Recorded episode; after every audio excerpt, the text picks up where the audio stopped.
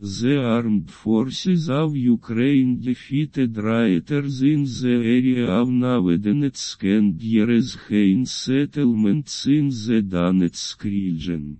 In the Bakhmut area, fighting is taking place near Klishchiivka, and in Mariinka, heavy urban battles. Fighting resumed near Lapkovo and Novodanylivka, Zaporizhia region.